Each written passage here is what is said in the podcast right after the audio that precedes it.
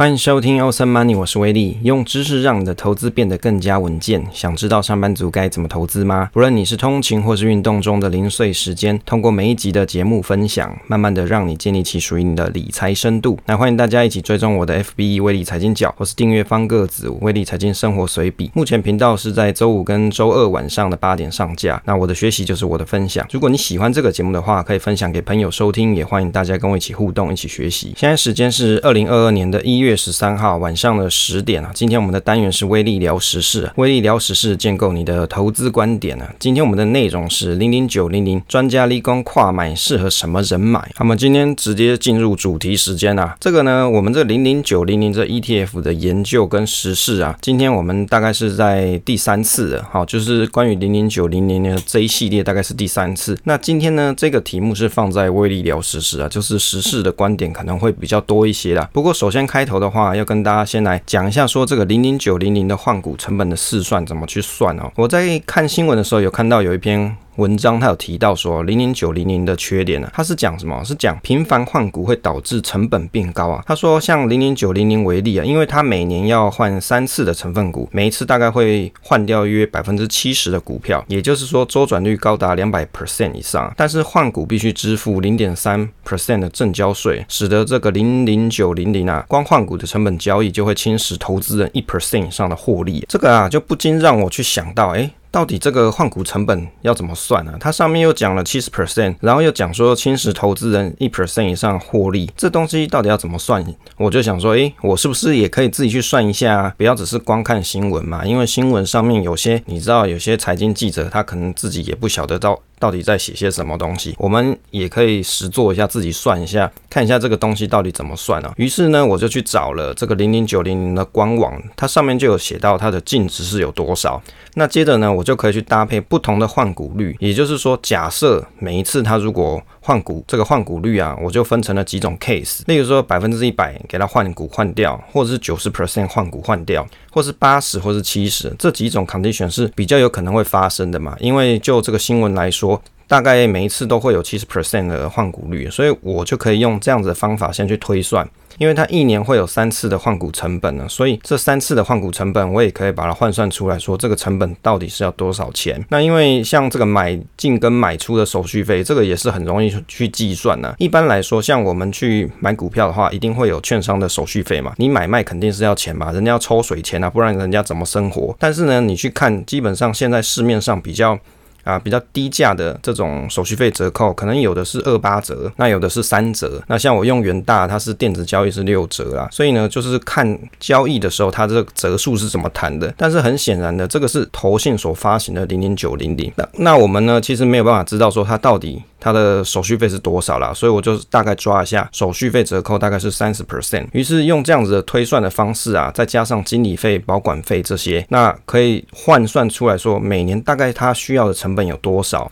比如说一百 percent 换股好了，这叫什么？这叫 worst case，就是最差情况嘛。最差的情况，它换股成本除以它的市值，大概是一点一六 percent，再加上它的经理费、保管费大概是零点三四 percent，加起来推估成本就是一点四九 percent 啊。所以你看用 worst case 去算啊，这其实是最 safe 的方式，就是你自己心里会有一个预期。当然啊，这一档 ETF 里面它还有期货成分嘛，这部分的交易费就暂时忽略不计啊。当然，如果这个东西再加上来，也许还会会更高，也不一定。不过呢，就单就换股成本跟经理费、保管费这边。来做一个计算加总的话，大概就是一点四九 percent。所以如果我们以十二月二十九号的市值来算，这档 ETF 它已经布局了九十七点五一 percent 的股票，这是我们观察日啊。如果用基金的净值来算，假设一百 percent、九十 percent、八十 percent、七十 percent 换股来计算，对应的换股成本大概是一点一六、一点零四、零点九三跟零点八一，再加上 ETF 的经理费零点三 percent 跟保管费零点零三五 percent，去算出它的总成本大概就是一点四九九。一点三八、一点二六、一点一四，所以其实你可以比较 rough 的抓一下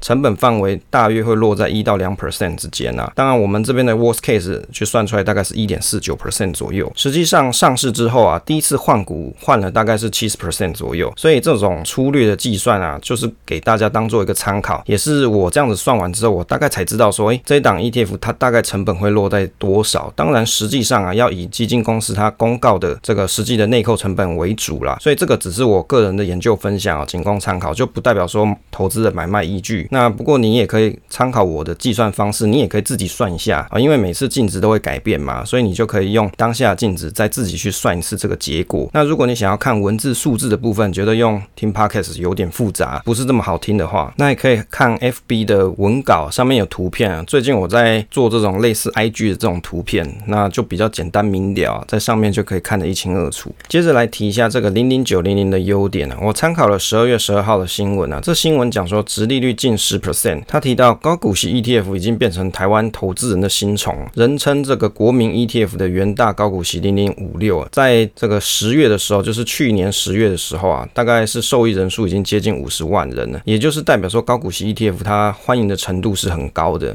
那这个基金的经理人啊，他有提到，他说目前啊，这种高股息的这种 ETF 的指数编列方式不外乎就两种方式，一个是依据历史的资料，例如说过去三年啊，这档算是高股息股票，那我们也把它当做今年也是；另外一种是预测未来，预期明年也会是高股息的股票，那我就把它纳入指数里面。不管是过去历史或是预测未来啊，或多或少都会有不周全的地方，因为过去不代表现在，预测未来也有可能失准，所以为了避免这种 condition 这种情形出现啊，所以零零九零零对于高股息股票筛选就以贴近实际配息的结果来做依据。那他们的方式就是使用滚动式的成分股调整方式，用来提升指数的殖利率。所以啊，周转率的部分一定会比市场上的这种高股息的 ETF 产品来得高一点啊。依据他们的回测资料，从二零一一年来看，这一档指数啊，因为成分股的调整所衍生出来的交易成本大概会落在一 percent 到一点一 percent，所以他们的估计每次调整的周转率大概就是七十 percent。就威力的看法来看啊，这档指数比较在意的是现金股息殖利率，是当下的这种情况啊，不是用过去的历史数据或是未来的预测，比较是希望当下可以参加除权息领到配息，因为这种设计的方式啊，很可能是参与到除权息的一波涨势。我们所谓的填息一般都是指除权息前一天的股价，在除权息后的一段时间内回到除息前的价格。那这档指数啊，以四月的筛选方式来看，当已经公告现金股息殖利率的公司，跟其余用四季现金股息殖利率来排名次，也就是当筛选日结束后，就会开始买进股票。等到公司除权息前，也许就会有一波涨幅，未必等到除权息填息才叫赚钱啊。当然，实际上还是要看 ETF 运行一年以后的这种状况。但就筛选的计算公式来看呢、很像一般存股族会使用的方式啊。这个方法跟筛选方式，我们在上一集零零九零零的这个介绍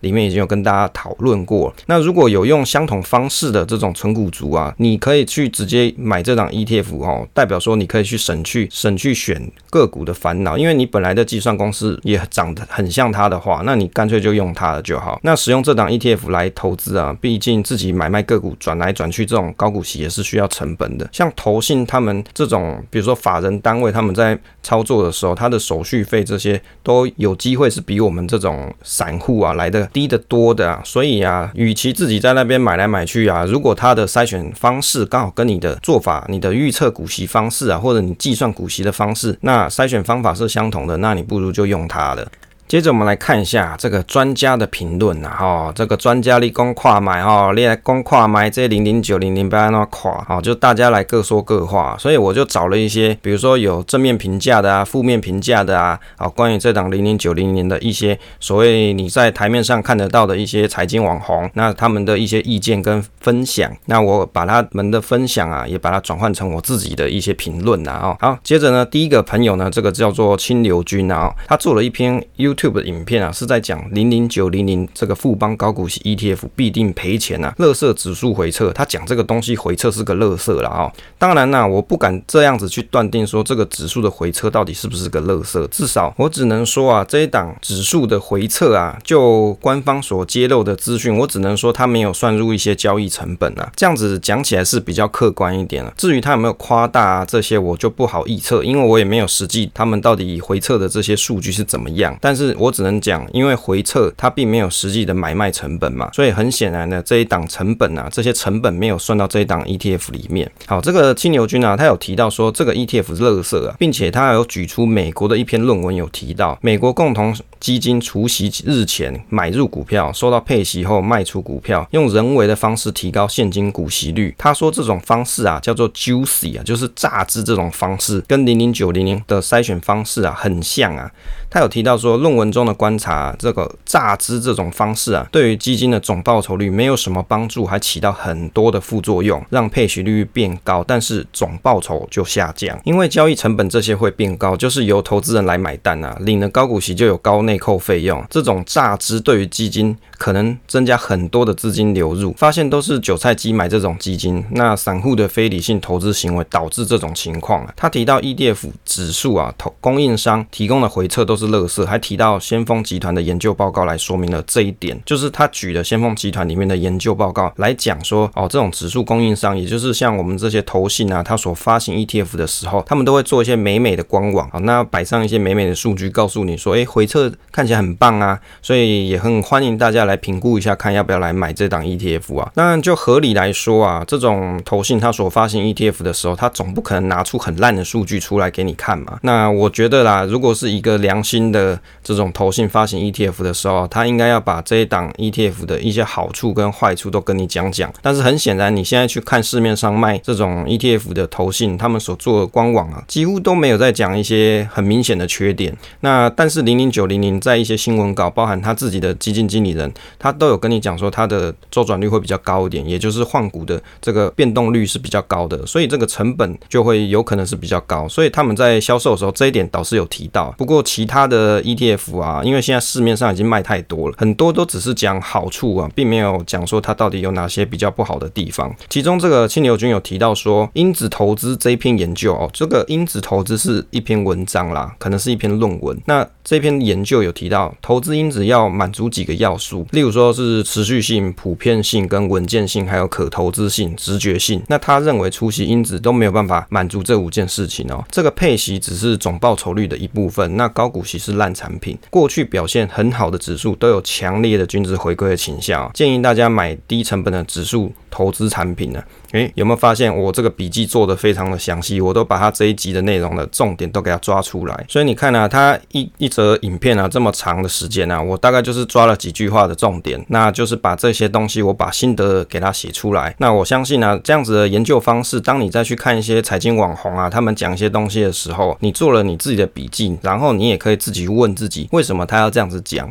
那这样子讲是对的吗？你就有一个反思的能力啊。投资最需要的就是逻辑反思啊，不要只是听信别人东西就哦好棒棒啊，我就这样做，那到时候赔钱你又骂他说啊，你都讲的垃圾，这样这样就不好了。好，我讲一下心得啊，我以为他讲这个内扣成本高啊，的确就是事实之一啊。但是如果对于追求报酬率的投资人来说，他应该就不会去选择零零九零零。当然了，投信提供的回测可以打败大盘啊，这之中可能没有算到实际的交易费用，只是单纯的数据回测。所以其实他提到的这个内扣成本的确是一个事实之一啊。所以我觉得啊，其实他提到这一点就不错。啊！如果你在买零零九零零的时候啊，你听了他的意见。你就会想想，诶，我牺牲了这些交易成本来买这档 ETF，它所能提供的这种，比如说筛选方式啊，跟获利的可能啊，跟它里面的成分股可能会选择哪一些内容，这些东西到底是不是我要的？那我牺牲了这么多的成本之后，我来换这些东西，到底是对还是不对？第二个要分享的朋友啊，是叫做李奇芬啊，这个李奇芬我以前有买过他的书啊，他有一篇新闻是在讲说高配型 ETF 究竟是多赚还是少赚？他说零零九零零上市能不能买啊？这个。理财教母李奇芬带你破解高股息迷思啊，在他的这一篇在十一月三十号发的一个新闻啊，他提到说他的看法是说不要买有配息的基金，他认为不配息的基金才可以让人赚更多。他有举例，例如说零零五六啊，因为长期的配息，基金的净值因为扣掉配息难以增长，所以他的建议是，如果你要长期累积资产，不要选配息产品。如果退休族可以选一半配息一半不配息，减缓投资组合的。的净值下滑，也可以卖出部分的资产换现金流啊。